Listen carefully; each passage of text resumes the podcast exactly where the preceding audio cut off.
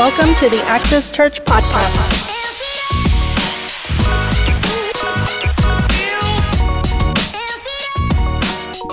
Well, we're going to get into our, our word today. We're actually going to close out the series called Let It Go. Tell your neighbor, let it go. Have you guys enjoyed this? I mean, it, has been it's been uh, challenging. It's been confronting, and uh, you know, we here at Access Church, we we determined in January that this was going to be the year that we were going to grab hold and possess every single promise that God had for us. How many of you know that God has things for us this year?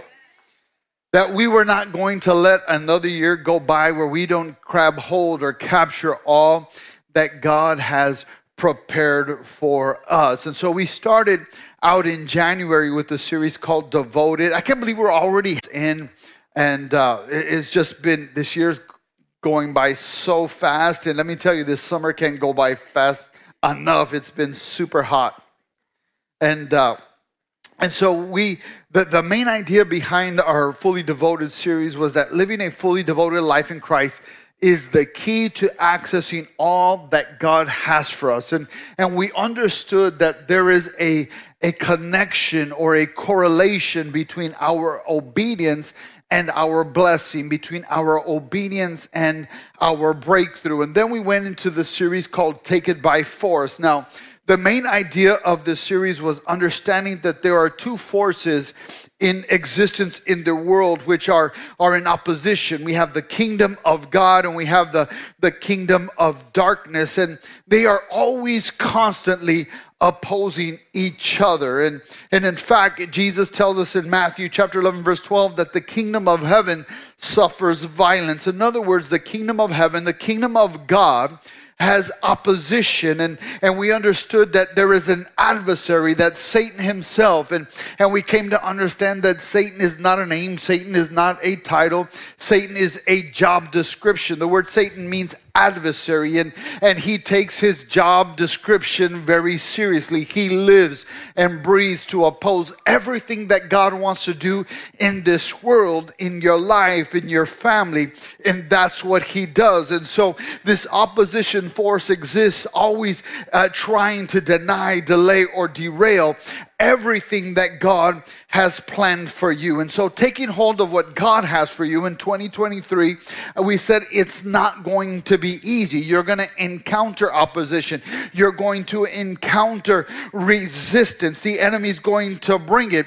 And so, in order for you to possess the promise, it's going to require an equal level response. It's going to require an equal level response to the enemy's opposition. And so he said, The kingdom of heaven suffers violence, and it is the violent, it is those that are serious about getting God's blessings. We are the ones that are going to take it by force. So you have to have that, that mental and that emotional and spiritual fortitude that you're not going to give up and you're not going to give in. So, what I'm saying is that if you're going to grab hold or take hold of all that God has for you, you're going to have to pray through the opposition. You're going to have to praise through the opposition and you're going to have to push through the opposition. We have any praisers in the house today?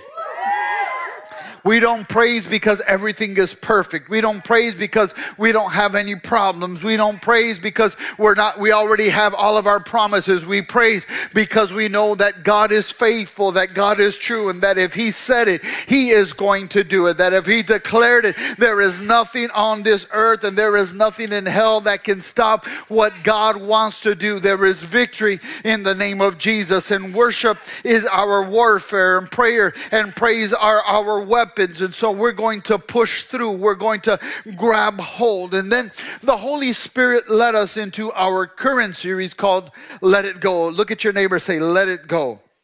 Don't tell them, Let me go. Say, Let it go. Now, the main idea behind this series is that our blessing or breakthrough is not just in what we grab hold of or lay hold of, but it's also what we are willing to let go of. See, and, and, and this biblical pattern is woven throughout the scriptures from the book of Genesis all the way to the book of Revelation. See, every time that God called someone into something new, whether it would be a new purpose, a new position, a new season, a new ministry, there was always something that they needed to let go of. In fact, we saw that Abraham had to let go of his homeland and his family. Joseph had to let go of the pit and the prison. Moses had to let go of his failure as a fugitive. Elisha had to let go of the plow. David had to let go of his failure with Bathsheba. Peter, James, and John had to let go of their nets. The paralytic at the pool of Bethesda had to let go of his mat. And Paul had to let go of his influence and affluence. And all of these series that we've been going through have been designed to create a path in order for you to possess your promise. Are you ready to possess your promise today? Are you ready to grab hold of the blessing? Are you ready to grab hold of that breakthrough? And so all of these series are designed designed to create a direct path in order for you to prepare and possess for your promise. And say, in fact, our next series is called Straight Paths. Somebody say Straight Paths. I don't know why preachers do that, but since they do it, I'm going to do it too. I know it's to wake up the sleepers or what, but but we're going to talk about straight paths next next month. And so all of these series were designed to help you create that path to possessing your promise. Pastor JC kicked off the series and, and he challenged us to let go of unforgiveness and resentment. Anybody let go of some unforgiveness and, and resentment in their life in order to bring freedom. It's not until you let go of unforgiveness, when you let go of those that offended you, you let go of the, the offense, you will let go of the resentment, you will not experience true freedom in your life. Pastor Rafa challenged us a couple of weeks ago to let go of our old nature and embrace our new nature. In fact, those of you that have been with us on Thursdays in Bible study, I don't even like to call it a new nature. I like to call it our original nature, the way that God created us to, to be. And then I challenge you to let go of the fear and the familiar. And then I also challenge you to let go of disappointment. Anybody let go of some disappointment in their life? Thank you to the three of you. I knew it was for someone. And so today I'm going to talk to you about letting go of the doubt. Doubt. See, see, doubt is something that can take root in your life and it can cause you to, to, to not move forward. It can cause you to be stuck and stagnant people that carry a spirit or a sense of doubt, they overanalyze every decision in their life. Have you ever met somebody that overanalyzes a decision and they never make a decision? You carry a spirit of doubt. It's like, man, should I eat cornflakes or Rice Krispies today? And you just think, well, if I eat cornflakes and then, but what if I need, you know, snap, crackle, and pop in my life and I don't have the snap, crackle, and pop? And so, you know, you're, you're, you're sitting there and they just overanalyze that. And, and so that is a spirit of doubt that can take root in your life and it can literally cause you to, to, to miss out on opportunities. It can miss, cause you to miss out on blessings. It could cause you to miss out on on, on ministries. It could cause you to miss out on open doors that God is, is, is, is leading you in, in your life. And so doubt is one of those things that you need to let go of. Tell your neighbor, let go of the doubt. And, and there is a, a, a passage of scripture that, uh, that, that gives us a narrative of how doubt can keep you stuck and stagnant. Now, go with me to the book of Matthew, chapter 14, and we're going to be reading verses 22 through 31. And it says, Immediately, Jesus made the disciples get into the boat and go on ahead of him to the other side while he dismissed the crowd. After he had dismissed them, he went up on a mountainside by himself to pray. Later that night, he was there alone, and the boat was already a considerable distance from the land, buffeted by the waves because the wind was against it. Shortly before dawn, Jesus went out to them walking on the lake. When the disciples saw him walking on the lake, they were terrified. It's a ghost, they said, and they cried out in fear. But Jesus immediately said to them, Take courage, it is I. Do not be afraid. Lord, if it's you, Peter replied, tell me to come to you on the water. Come, he said. Then Peter got down out of the boat, walked on the water, and came toward Jesus. But when he saw the wind, he was afraid and he began to sink.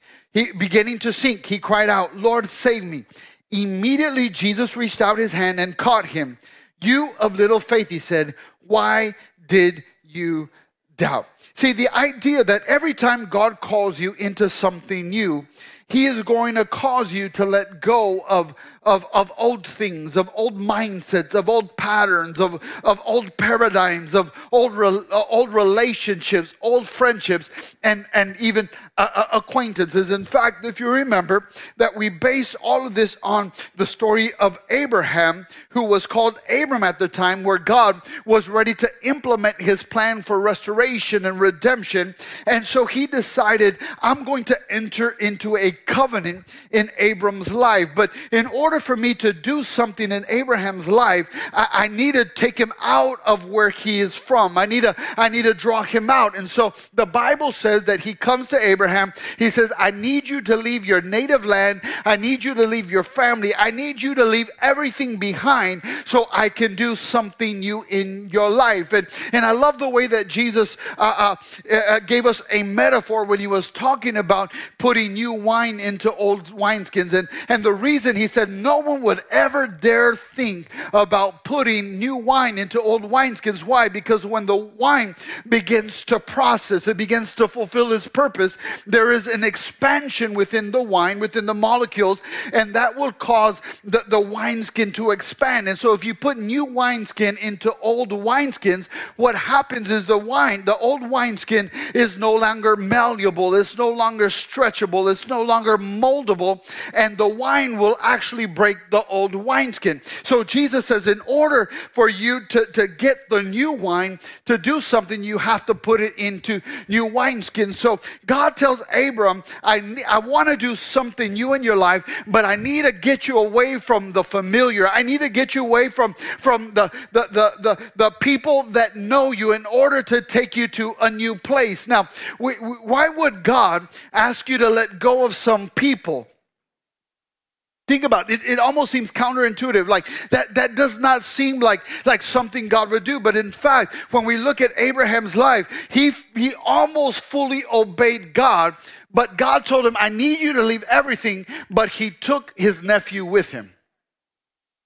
He took his nephew with. And see, that's one of the hardest things for us to let go is to let go of old people is to let go of old relationships, old friendships. And, we, and, and, and, don't get me wrong, I, I'm not talking about, about not having a relationship with old family members or friends, but there are some people that will have a negative influence in your life that you are going to have to let go of. And so Abraham leaves, but he takes Lot and his family with him. And when they're in the middle of the process, they're on the way, and I imagine God is like, dude, you just didn't get it. I told you to leave everything. I didn't say to bring a nephew. I didn't say to bring a family member, but obviously there was some type of affection that Abraham had towards Lot. I don't know what it was, but he felt the need to bring him. But halfway through the process, halfway through the journey, there was contention. They began to fight. They began to oppose their, they, they, they were, they, they fell into opposition. Why? Because they had different, they, they had different objectives. They had different goals. And, and it wasn't until Abraham told Lot to go, till he let him go, that is when the new covenant happened. That is when God changed his name from Abram into Abraham. But it wasn't till he let go of all the old things, even some old people. So, why would God require you to let go of old people? Not old people in age, just old relationships. Because he knows that you catch whatever you're close to. You catch whatever you're close to. See, if you hang around gossipers, you're going to be a gossiper. If you hang around complainers, you'll be a complainer. If you hang around quitters, you're going to be a quitter. Have you ever met somebody that quits everything? Like they, they, they, like two days into it, they quit. They start a diet, they quit. They go to the gym two days, they quit. They, they just quit everything. See, whatever you're close to, that's what you're going to catch. That is what you're going to be. And it's almost like that Spanish saying, dime con quién andas y te diré quién eres. That is the Greek word for whatever you. Really, people? You'll catch whatever you're close to. And, and see, see, God knows that in order for Him to do something new in your life, you're going to have to let go of some old friendships, some old relationships. You're going to have to let go. And that's why he told Abram, leave your native country, your relatives, your father's family, all of your peeps, and go to the land. And so Abraham had to leave his circle of friendships and acquaintances. Why? Because they would never be able to assimilate him as Abraham. To them, he would always just be Abram. They would not accept his new identity. They would not accept who God was creating him to be and, and molding him to be. They would never be able to, to, to assimilate that. And see, there are some relationships, friendships, and acquaintances that you need to leave because they will always see you as the old you. They will always see you as the old you. They'll remind you of your past. They'll remind you of your, your mistakes. They'll remind you of your failures. They'll remind you of your divorce. They'll remind you of your depression. They'll remind you of who you used to be. And see, to those people, to them, Moses would still just be the adopted son of Pharaoh. To them, Elisha would still just be the plowman. To them, Jacob would still be the mama's boy. To, to them, Joseph would still be a daddy's boy. To them, Zacchaeus would still be a cheating tax collector. To them, David would just be a shepherd boy. He could never be the king. To them, Peter, James, and John would still be just a bunch of filthy fishermen. To them, Paul would still just be the mass murderer of Christians. And to them, Jesus would still just be the illegitimate son of a carpenter. See, when you hang around old people that can't accept the new thing that God is doing in your life, they will never be able to see you the way God is molding you and taking you to be.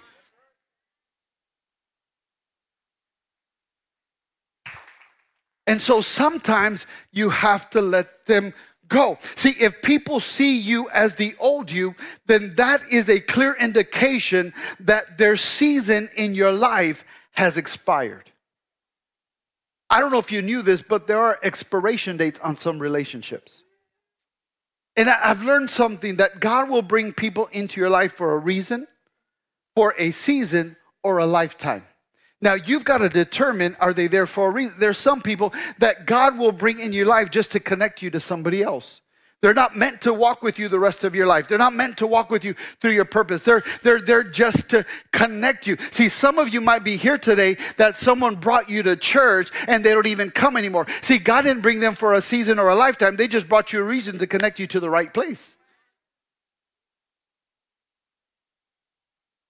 So God will bring people in your life for a reason, a season, or a lifetime. But there are some relationships that have an expiration. What happens when you ingest things that are expired?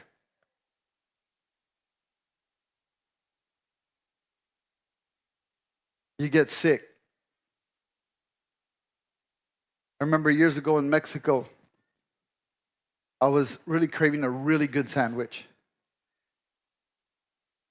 with ham and cheese and mayo, tomato and avocado. But the problem was that the tomato, we had one tomato and it had a little bit of mold. And I said, you know what? I'll just cut the moldy part out. One of the worst mistakes of my life. I was sick for over two weeks. Nothing would stay in, it would go in and go out every way. I was sick. But see, I thought I was being smart by cutting the bad parts out. What you don't realize is sometimes we, we do that with the relationship. We think we're cutting out the bad part, not realizing that they're influenced with all the other junk that's going to make you sick. And so there are relationships that you're going to have to cut out. You're going to have to walk away from. You're going to have to let go. And, and, and here's the reason is that people's perspectives or opinions will either feed your faith or they'll feed your doubt. If people continue to see you as the old you, if they continue to remind you of when you used to be the partier, when you used to be the drug addict, the alcoholic, when you used to be el peleonero, Yeah, he's here. Oh no, I got to feed your faith. Sorry, not your doubt. If people remind you of your past, they're going to feed your doubt. Why? Because God is calling you to a new level. God is calling you to, to something different. That's the story of Gideon. See, the Bible says that Gideon was, was hiding out in a vat and he was threshing wheat. Everybody knew him as a coward, but God shows up and calls him a courageous, mighty warrior. And so at some point, Gideon had to leave out the old people because every day that he would go out to fight, they would remind him, hey, remember, you're a coward. That's not you. But God told me I'm a courageous, mighty one. No, dude, you got it all wrong. You're just a coward. Look, you were hiding out in a vat because you're chicken, because you're scared. And when you hang around people that still see you as the old you, God is calling you into your new identity. God is calling you into your new purpose. God is calling you into your, your new position, but people are still typecasting you into who you used to be. And every time you hear who you used to be, that begins to feed your doubt. And you'll never move forward as long as you're feeding your doubt. So what you need to do is you need to hang around people that aren't reminding you about who you who you used to be, but reminding you about who God is calling calling you to be. They're not reminding you of where you came from, they're reminding you where God is taking you. Those are the kind of people that you need to be. Those are the be around, those are the kind of people that are going to feed your faith and not feed your doubt. So there are some people in your life that you're going to have to let go. Are you with me? So, here in this text, Matthew 14, the disciples had just finished this amazing time of ministry. They had just seen Jesus take five loaves of bread and feed about 15 to 20,000 people. You're like, Pastor, I think you got your Bible wrong. It only says 5,000. No, read your text, it says 5,000 men. So most theologians gauge that there was approximately 15 to 20,000 people that Jesus fed with five loaves of bread. And, and, and I imagine that they were, they were excited. They were happy. They were talking about, dude, did you see? I took the, you know, I took the concha and I just kept like giving it and giving it and giving it and giving it. And, and it, it just never finished. And I just kept taking a piece off and taking a piece off and the concha, like it was still there. Like, I, I, I, anybody want a concha like that that never runs out? And they're like, you too, like me too. And, and, and I imagine that they're, they're, they're talking about this amazing time of ministry, this amazing miracle. They were on this, this ministry high about what they had just seen and experienced. But now Jesus, the Bible says in, in, verse, in verse 22, Jesus makes them get in the boat. It wasn't a suggestion, it wasn't a recommendation. The Bible says that he commanded them, he made them get into the boat. He says, okay, guys, that was great but now it's time to move on. It, it, that, that, was, that, was, that was amazing, but I'm here to tell you that there's something better. If you think this was good, where I'm taking you is something better. You can't get stuck in the good. You can't just stuck in what I did when I want to do something better. So Jesus says, I need to take you to the other side. I want you to get into the boat. I'm going to I'm going to dismiss the crowd and then I'll meet you as you go. So the Bible says that they get in the boat, they're about halfway through the sea, and all of a sudden, the storm begins to stir up. Now, isn't that just like the devil? After an amazing victory, after an amazing time of ministry, isn't just that just like the devil to bring trials and tribulations and to bring attacks, to, to bring the storms. And, and God is speaking to you about, about amazing things. God is speaking to you about, about expansion. God is speaking to you about doing great things. And all of a sudden, it's in the one of the most difficult moments of your life that the enemy begins to, to stir it up. And here they were. They had this amazing uh, time of ministry. And, and so I believe that this, this story is juxtaposed between between what happened on one side and what's going to take place on the other side because this is what happens in our life. Oftentimes, we, we, we, we get blessed and we feel like this sense of, uh, uh of, uh, of faith and this sense of wonder that God is with us, this confidence. Then all of a sudden, the storm arises, and there they were. And the Bible says that the wind began to buffet them, the wind began to, to, to, to give them resistance, the wind began to, to hold them back. And so they were trying to go against the wind and the wind. And so, isn't that just like the enemy to conjure up a storm right after a great victory? But Jesus gave them a command to go to the other side. And as they were on their way to fulfilling God's plan and purposes, then the storm stirred up. And I imagine that it was in the middle of that storm that the disciples probably began to doubt.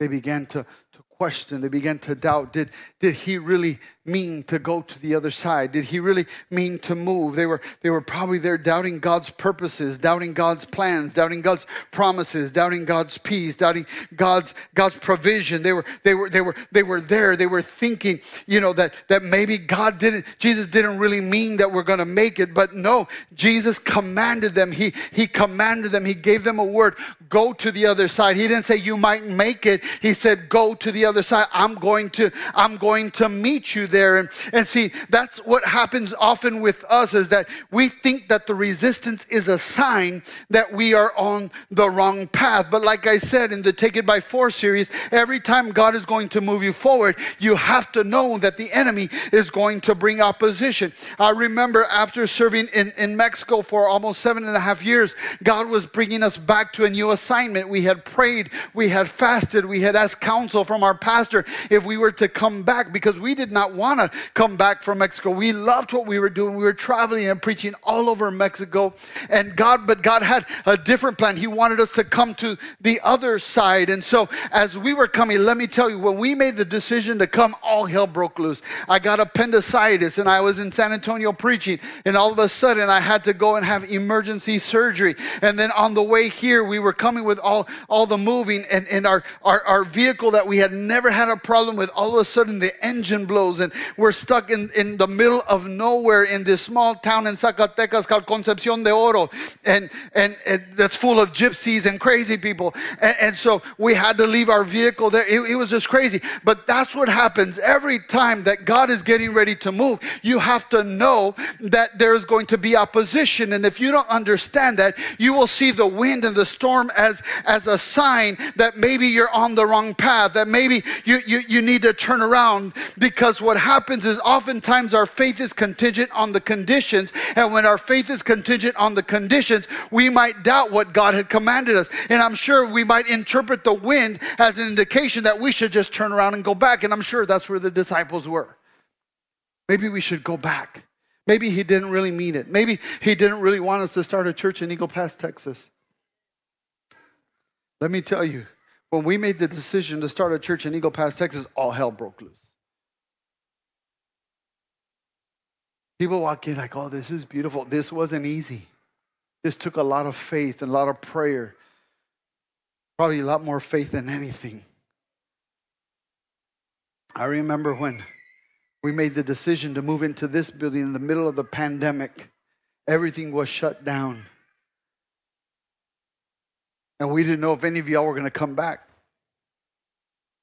But God said, we need to move. And, and, and, there you are. It's, it's in those moments where the storm and the resistance comes and, and you, can, you can fall into to doubt. But see, what if the wind is not a sign that we are not in God's will, but a sign that what is on the other side of the storm is so significant that it's worth, that it's worth pushing through? What if the wind isn't a sign that you're on the wrong path? What if the wind is a sign that you're on the right path and what's on the other side of the storm, what's on the other side of the lake is worth you fighting for and taking it by force and, and persevering? See, the enemy cannot defeat you. The only thing he can do is get you to quit. You can only defeat yourself. And that's why doubt is so significant because it's in the moment of greatest doubt where people often quit. And I tell you over and over again, the devil cannot defeat you. He can only get you to quit. And it's often in the middle of the storm where people lose faith and they begin to doubt. They begin to question, begin to doubt God's word. But oftentimes the wind not necessarily is a sign that you're on the wrong path, but it's a sign that God is taking you to something greater. And it's in the middle of that storm that you're going to have to push through. You're going to have to push through the fear. You're going to have to push through the doubt. And, and, and there's something here about the storm. See, the Bible says that they were in the middle of the lake, the storm was, was raging, and Jesus was a was far off, that he was he was not close. And how do we know that? Because they didn't recognize him. They thought he was a ghost. All they saw was this figure walking on the water, and, and they were afraid, they were terrified. And that's when Jesus calls out. He calls out and and and he says, he, he calls out and says, Hey, it's I. It is I. Do not be afraid. But let, us look at Matthew 25. It says, Shortly before dawn, Jesus went out to them walking on the lake. When the disciples saw him walking on the lake, they were terrified. It's a ghost, they said, and they cried out in fear. But Jesus immediately said to them, Take courage, it is I. Don't be afraid. And I love this because the Bible says that right before dawn. See, those of you that know that the darkest part of the night is right before dawn. The darkest part of the night is right before daylight begins to break. And see, oftentimes you've got to know that in your darkest hour, that is when Jesus is going to show up. In that moment where you feel like giving up, the moment where the doubt wants to overtake you, you got to know that Jesus is going to come and say, Hey, you're not alone. I'm with you in this storm. You're not on the alone. You're on the right path. If I said it, I'm going to do that. If I called you to it, I'm going to sustain you through it. You have to know that He's not going to leave you even in the storm, He's not going to leave you in the fire. And it says, right before dawn, Jesus shows up. And the disciples were afraid because they thought he was a ghost. But I love it. Jesus calls out to them.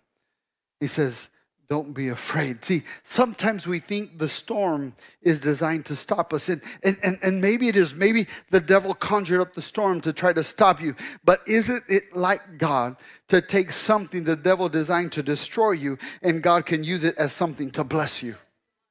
Uh, have you ever tried talking in the middle of a tropical storm? You can't hear anything.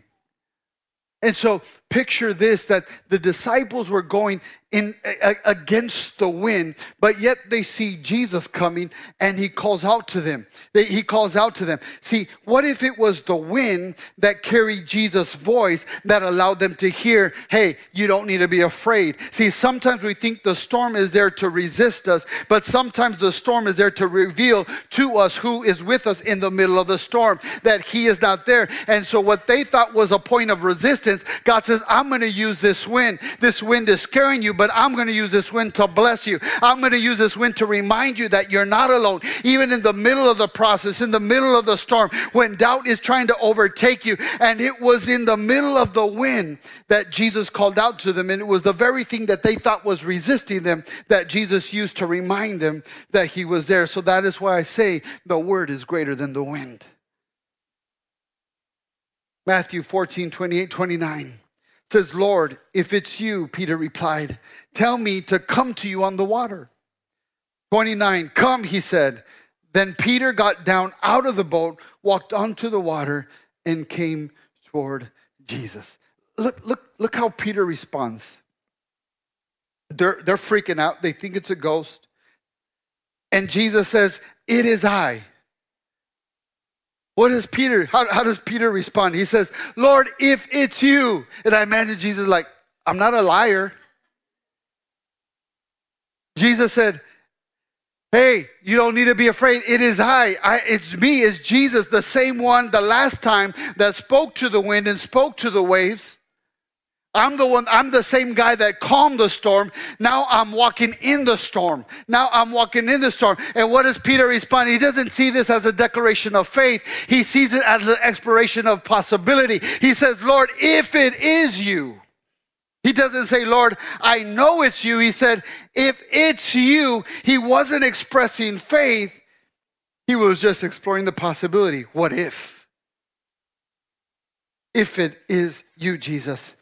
And then he said, Lord, if it's you, give me a word. Now, you, have to be careful because Jesus will give you what you ask for. And he said, Lord, if it is you, he didn't say, okay, thank you for the thank you for the affirmation. Thank you, Jesus, because now I know you're in the storm with me. I, I, I believe you 100%. He was still scared. He was still apprehensive. There was still a seed of doubt. And he said, if it is you, Give me a word. And what did Jesus do? He literally gave him one word. He said, Come. I'm sure Peter was thinking, I was kind of expecting a little more than that, God. And Jesus is like, uh, That's what you asked for. He said, Tell me to come. He says, Okay, come. And Peter's in the middle of the boat, in the middle of the storm, and he gets the word. And oftentimes, God is calling us out of something, and we're looking for instruction, but God is just giving us direction. And Peter's probably thinking, okay, I've never walked on water before. I could really use some tips. Like, do I tiptoe? You know, do I get out on all fours? Do I like jump in? Do I dive in? And Jesus just says, Come. And in that moment, Peter had to make a decision. Am I going to believe the command or am I going to believe the condition? And oftentimes we get stuck in our doubt because we're too focused on the condition and not focused on the command. And Jesus said, Come. He didn't say, Well, try and come. Well, you know, come if you can. Jesus said, Come. And Peter, in that moment, he had to make a decision. We know that he was doubting. Why? Because he said, If it is you. You only say if if you're in doubt. If you called me, if you're, you, you chose me, if you're going to use me, if you're going to promote me, if you're going to bless me, if this really, if this word is really from you, God. And he said, Come. See, one thing I learned about doubt doubt is nothing more than misplaced faith. See, because when you doubt, you're putting your faith in the wrong things. You're putting your faith in the what if. See, well, you have to realize that what if goes both ways. What if I fail? What if I, I, I, I, I go broke? What if I go bankrupt? What if I, I don't succeed? What if I don't get the position? What if I don't get the promotion? But what if God does bless me? What if God allows me to walk on water? What if God takes me to a new level? What if? See, what if goes both ways. But when you're in the middle of doubt, you still have faith, but your faith is just in the wrong things. You're putting your faith in the condition and not putting your faith in the command. What is the command? That is God's word. And at that moment, Peter had to choose am I going to believe the doubt or am I going to believe the command? And I love what it says. It says, then Peter got out of the boat. We, we, we don't know if it was immediately, but, but it kind of leads us to say that when he said, Come, Peter overcame the doubt and he got out of the boat. And the Bible says in verse 29 that he walked on the water and came toward Jesus. See, it is when your faith is contingent on the conditions and not on the command, is when doubt begins to take root in your heart and your life. And Peter had to make a decision Am I going to believe the condition, which is the storm, the winds, the waves, or am I going to believe the command? See, the Bible teaches us when, when Jesus told him, he said, the Bible says, he made them get into the boat. It wasn't a suggestion, it wasn't a recommendation. He made them, it was a command. And, and look at what the psalmist writes in Psalm 37 23. It says, The steps of a good man are what? Ordered by the Lord, and he delights in his way. The Bible says that he orders. What is an order? Isn't an order a command? And the Bible here tells us that God orders your steps. That, that word order in the original language means that He establishes them, that He sustains them. So you have to understand that every time God speaks, He creates. And, and that's why we, we, we struggle so much with believing His word because we don't understand that. Because you and I speak and we don't create anything. We could say something today and we could change our mind tomorrow. But when God speaks, he cannot take back his word. Why? Because his word creates, his word sustains. And the Bible says that God orders the steps, God commands the steps, God establishes the steps, God sustains the step. So what does Peter do? He overcomes the doubt, and the Bible says that he steps out of the boat and he begins to walk on water. So what was Peter walking on? Peter wasn't walking on the water, he was walking on the command command. He was walking on the word because Jesus said, I command you to come. He said, Come. So Peter gets out. So you've got to understand that whatever God calls you to, He will sustain you through. If He calls you to it, He's going to bring you through it. He's going to provide you through it. Why? Because every time He commands, He creates something. So you don't have to worry. God, that's why the Bible says it is the anointing that makes a way where there is no way. It is the anointing that makes makes a river where there is no river in the desert. So when He calls you, it's in a command and He creates. And Peter steps out, but he's not stepping on the water, he's stepping on the word. And he's stepping on the word. And he's stepping on the word. It's almost like God's words create, you know, paving stones in your life towards your purpose, towards your destiny. And all you have to do is step on the word. See, the problem is when is, is when we step out of the word. We step out of the word or we step before the word. As long as we're stepping on the word, he's going to sustain you. He's going to hold you up. He's going to provide. He's going to see you through that. But look at what happens. Verse 30 and 31 says, But when he saw the wind, talking about Peter, he was afraid beginning to sink, cried out, Lord, save me. Immediately, Jesus reached out his hand and caught him. You of little faith, he said, why did you doubt? Jesus tells Peter, You of little faith.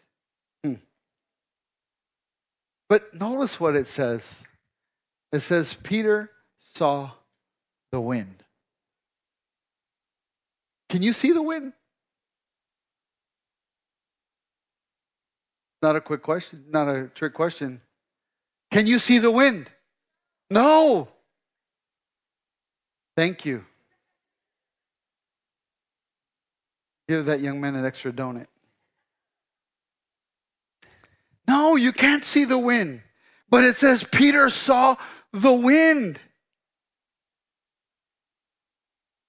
What happened? He lost focus off the command and started focusing on the condition. See, that's what happens when doubt creeps into your heart. You begin to see things that aren't really there. Your mind begins to play tricks on you.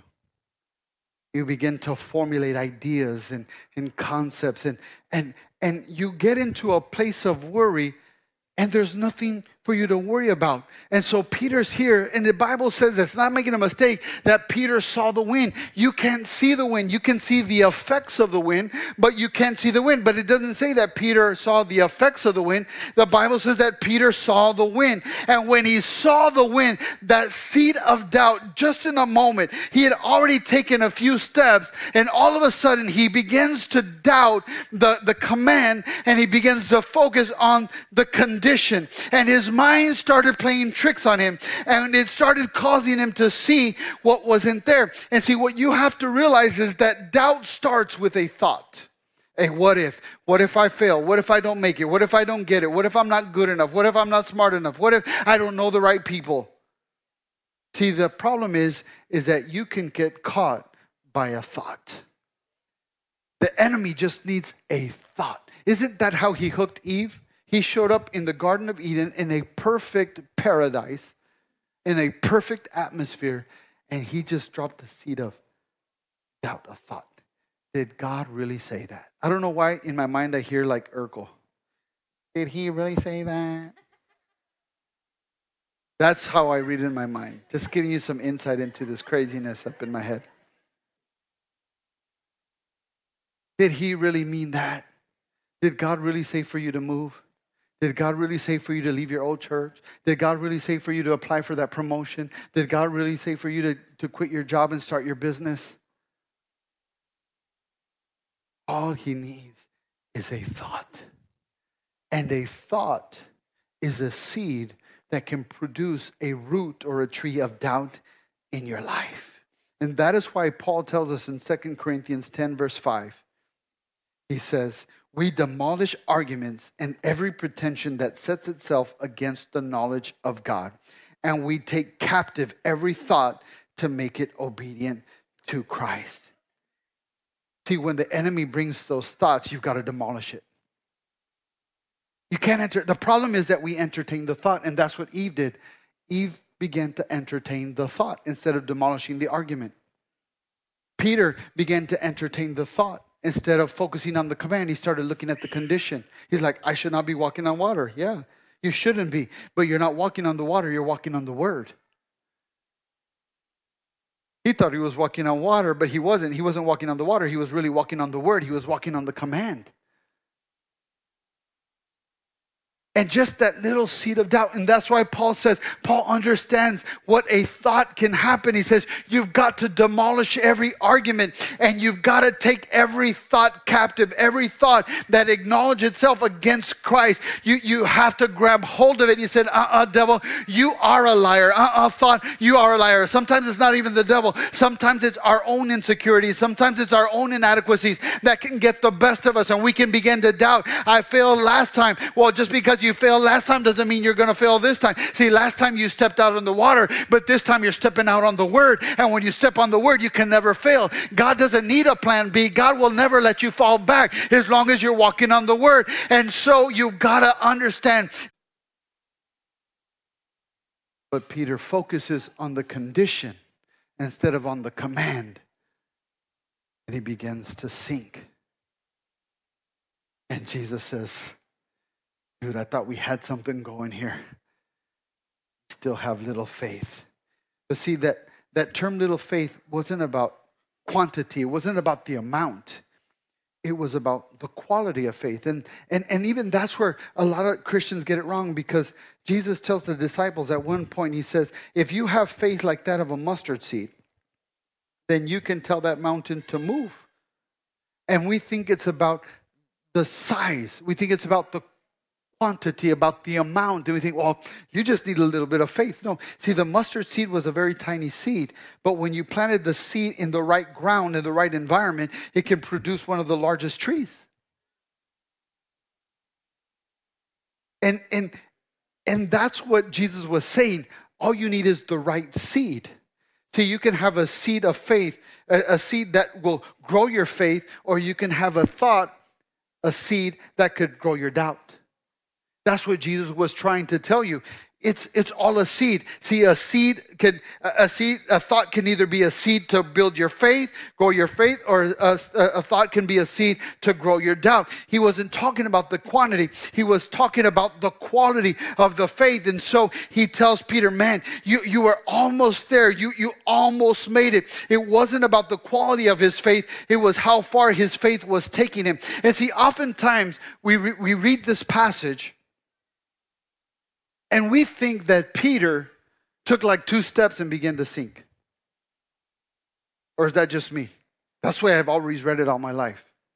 And it wasn't until I was reading this passage this week that I realized something. I in, in my mind, maybe I saw it in a movie, I don't know. That Peter got out, took two steps, and oh, began to sink. But the Bible says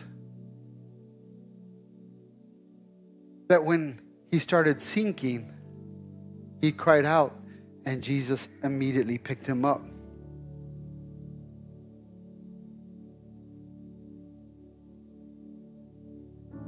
He was close to Jesus.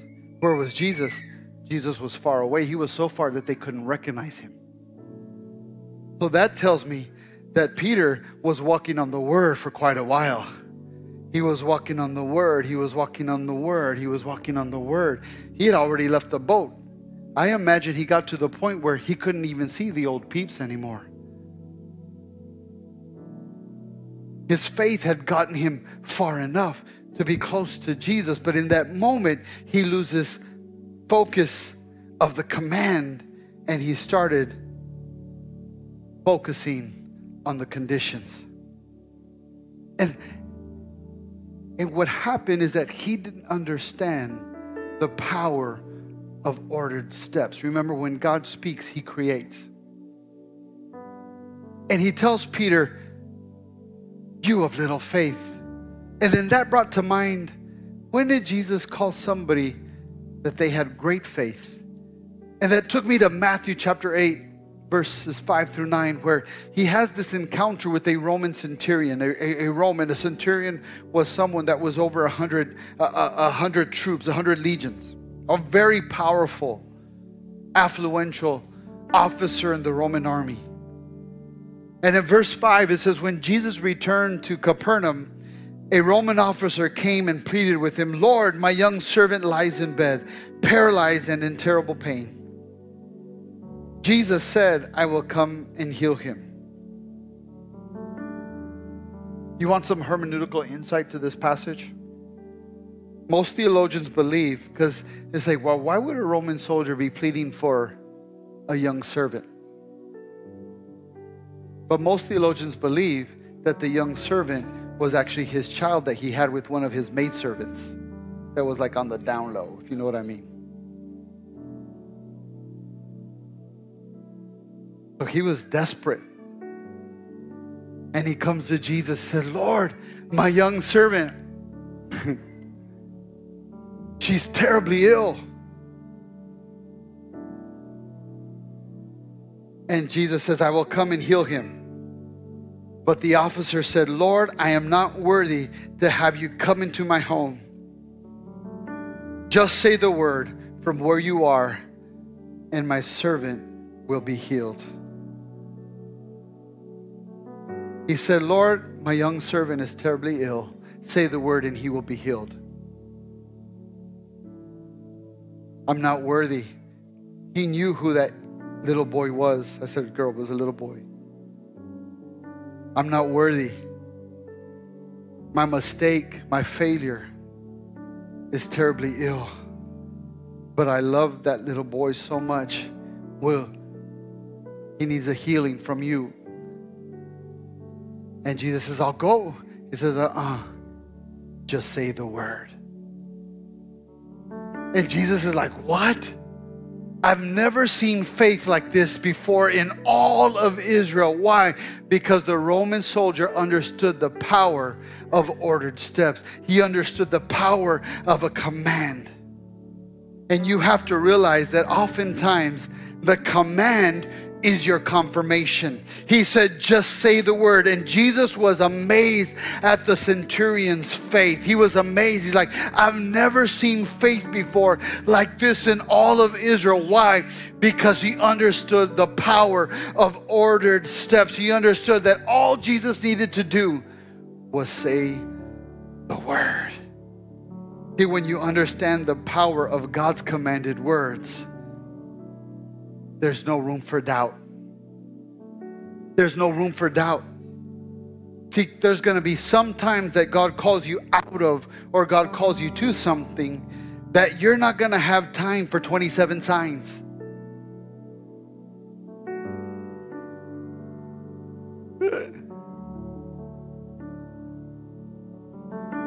but wait a minute. You just talked about Gideon. Gideon put a fleece before the Lord. Remember the story of Gideon when God called him a mighty warrior, courageous, and everybody was calling him a coward? And he's like, God, is this really you or are they punking me? He says, okay, if it's you, God, I'm going to put out a sheep's fleece. In the morning, eh, I want dew all over the ground, but no dew on the fleece. And the next morning, Gideon goes out and there's dew on the ground, but there's no dew on the fleece. And he says, Te lo voy a hacer más difícil, Dios. I'm going to make it harder for you. I'm going to put out the same fleece, but this time I don't want dew on the ground. I just want dew on the fleece. And the next morning, Gideon comes out and there's no dew on the ground, but there's dew on the fleece. See, he was starting out in his relationship with God. But if you realize there came an elevation of faith, there became a maturity where Gideon no longer needed a sign, he just needed a word. And God began to pare down his, his, his army. He began, he started with thousands, and God says, You have too many men. He stopped asking for a sign. He said, Okay, God. And he stopped asking for a sign, and God started giving him the sign. These are the ones that you're going to take with you. These are the ones. And he was left with 300. Gideon never asked for another sign. Why? Because there are some times in your life where God is going to tell you to come, God is going to tell you to go, God is telling you going to step out, and you're going to have to step out. You don't have time to wait for a confirmation because your confirmation will be His command. When you understand the command of God's word, when He says go, you have to do. We see that Abraham left immediately, Elisha immediately left the plow, the disciples immediately dropped their nets, Peter immediately got out of the boat, the paralytic immediately got up and walked. See, there are going to be times in your life if you're going to possess everything that God has, God is saying you've got to let it go. You've got to let go of the doubt. You've got to let go the thoughts that are feeding your doubt and not feeding your faith. You've got to step out and immediately understand that you are not walking on the water, you are now walking on His Word. And it's time to start walking on the Word. We've got to elevate our faith. Because sometimes they say, it's time to go. There are times where we were driving throughout Mexico, and we lived in Mexico in what was considered the worst time of the, the narco traffic violence. 2000, we were there from 2006 all the way to 2012. The worst years were 9, 10, and 11. And there were times that we'd be driving, and the Holy Spirit would say, Stop and take a break. Sometimes He would tell me to take a detour. Sometimes He'd tell me to go faster. That's why I told the police, God told me to speed. I'm not speeding, I'm walking on the Word. and a lot of times I wouldn't even tell Sandra, I would just slow down, I would stop, and she'd look at me weird because I'm a typical guy. You know, the GPS says you make it in three hours. That's not the time to get there, that's the time to beat. I take it as a personal challenge of three hours. and there were times where we would either get there delayed and there was an accident Sometimes we'd get there delayed and there was a shooting. Sometimes we would, we would, we would move ahead or move, move behind. And when you begin to listen to the command of God's voice, you don't have time always to ask for confirmation. You have to be quick to obey. Because remember that your obedience is connected to your breakthrough and your blessing. And sometimes when He says you've got to let it go, you've got to move, you've got to step out, it's because that's the right time and the right moment. And He's going to sustain you into your next season, to your next position, whatever it is, into your promise. Are you ready to let it go? Will you stand? Close your eyes. Heavenly Father, thank you for your word. Thank you, God, for your revelation. Lord God, I pray that this word ministered, encouraged, challenged, confronted, God, our faith so that we won't miss out on what you have for us, God. If there is a, a thought, a seed of doubt that is still stirring, keeping us stagnant and stuck, God, God, we want to let it go now. We uproot it right now by the power of your Holy Spirit. God, we don't want to get focused on the conditions. God, we, we don't want to let doubt make us see things that aren't really there. God, we want to focus on your word. We want to focus on you, focus on the command because the word is always greater than the wind. God, thank you for your word today. God, help us to have the faith and the boldness to step when you say to step so we won't miss out on any opportunity, any breakthrough or blessing that you have for us in 2023. We ask this in the mighty name of Jesus. Amen. Come on, give the Lord a hand clap of praise. Thank you for joining us, and a special thanks to those who have given to support this ministry. Without you, none of this is possible. If you like this podcast, please like and subscribe and share it on social media. Thank you for listening. God bless you.